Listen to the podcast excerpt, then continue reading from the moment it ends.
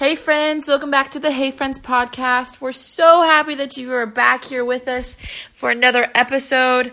Um, this episode is going to be a little bit different. Me and Victoria are not together this time. Um, all this quarantine stuff going around, so we were at home, but we wanted to put together a Easter episode podcast for you guys. So we recorded it and um, put it together just for you. Yes, we're super sad that we can't be together right now, but we still wanted to make something for you guys to celebrate this day. Um, we all know the Easter story, but to kind of summarize it for you guys, we know that Jesus was beaten and laid his life down on the cross for us and died and took all of our sins away, and he rose again three days later. And this story is such um, an important part and it plays such a big thing into our faith because this is kind of our rebirth as Christians and this is kind of where we get our our name and our life from and this is a really important story in the Bible. So we were really excited to do a um, topic on this and we hope that you guys enjoy it. Yes, and what's kind of so cool to think about and kind of what I've been thinking about lately lately is just kind of like if Jesus had not laid his life down for us and gone to hell for us for three days and went through what we should have to go through. But because he laid his life down, we don't have to because he was crucified for us so that way we wouldn't have to carry our sin and our debts any longer because Jesus paid that for us. And I just kind of wanted to take the perspective of Mary Magdalene. Actually, our pastor today kind of talked about this. Mary Magdalene, she believed in Jesus. But when she went to the empty tomb on that Sunday, she couldn't connect the to- connect the dots. All she saw was an empty tomb. Mary also saw angels there, but she still wasn't there yet in her mind that Jesus had risen from the dead. Then Mary sees Jesus, but she doesn't recognize him because he looks different. When when Jesus died and rose again, he was made new. And she didn't recognize this new Jesus. She thought he was a gardener. And what I kind of just took away from this is it's not always going to look like what we want it to look like in the end. You know, we have this idea and this plan for our lives, but it doesn't always turn out that way.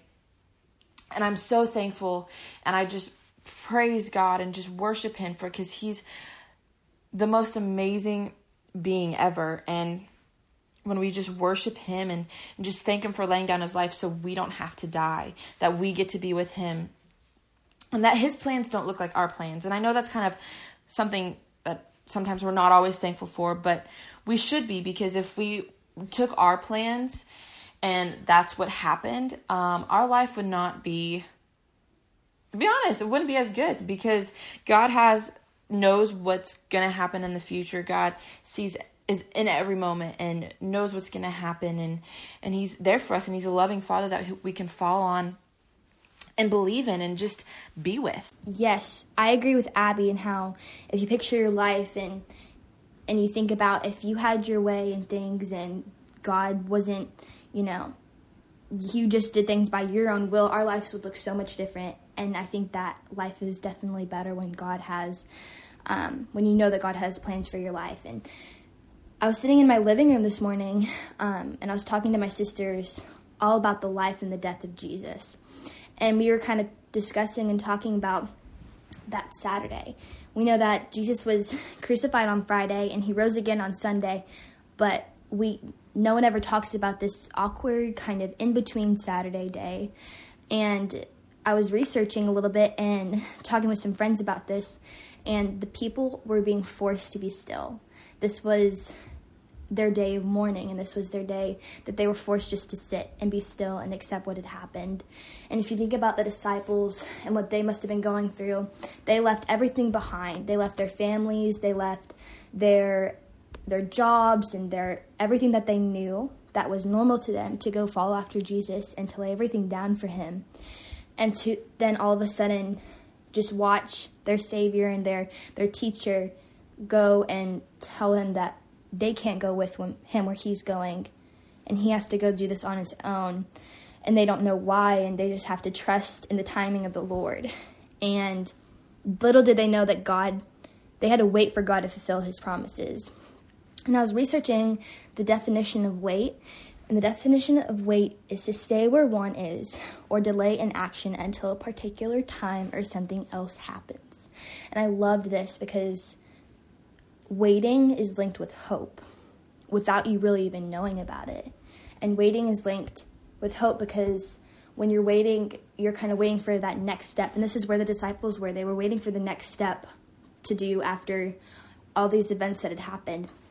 But they didn't realize that God was still orchestrating and ordaining all these different events to happen at particular times. And I think this is really encouraging for us to even hear and to talk about because sometimes in your life you have this Saturday day where you've had a bad day and maybe you just have this kind of awkward in between kind of hazy day and you don't really know even on our world right now we're kind of in this lasting Saturday where we don't know what the next step is going to be, but we know things that have happened in the past. And we just still have to wait and trust on God's timing. And we have to be obedient to Him and we have to trust in Him no matter what our feelings might be, no matter what our circumstance might be, but we just have to trust in the timing of God.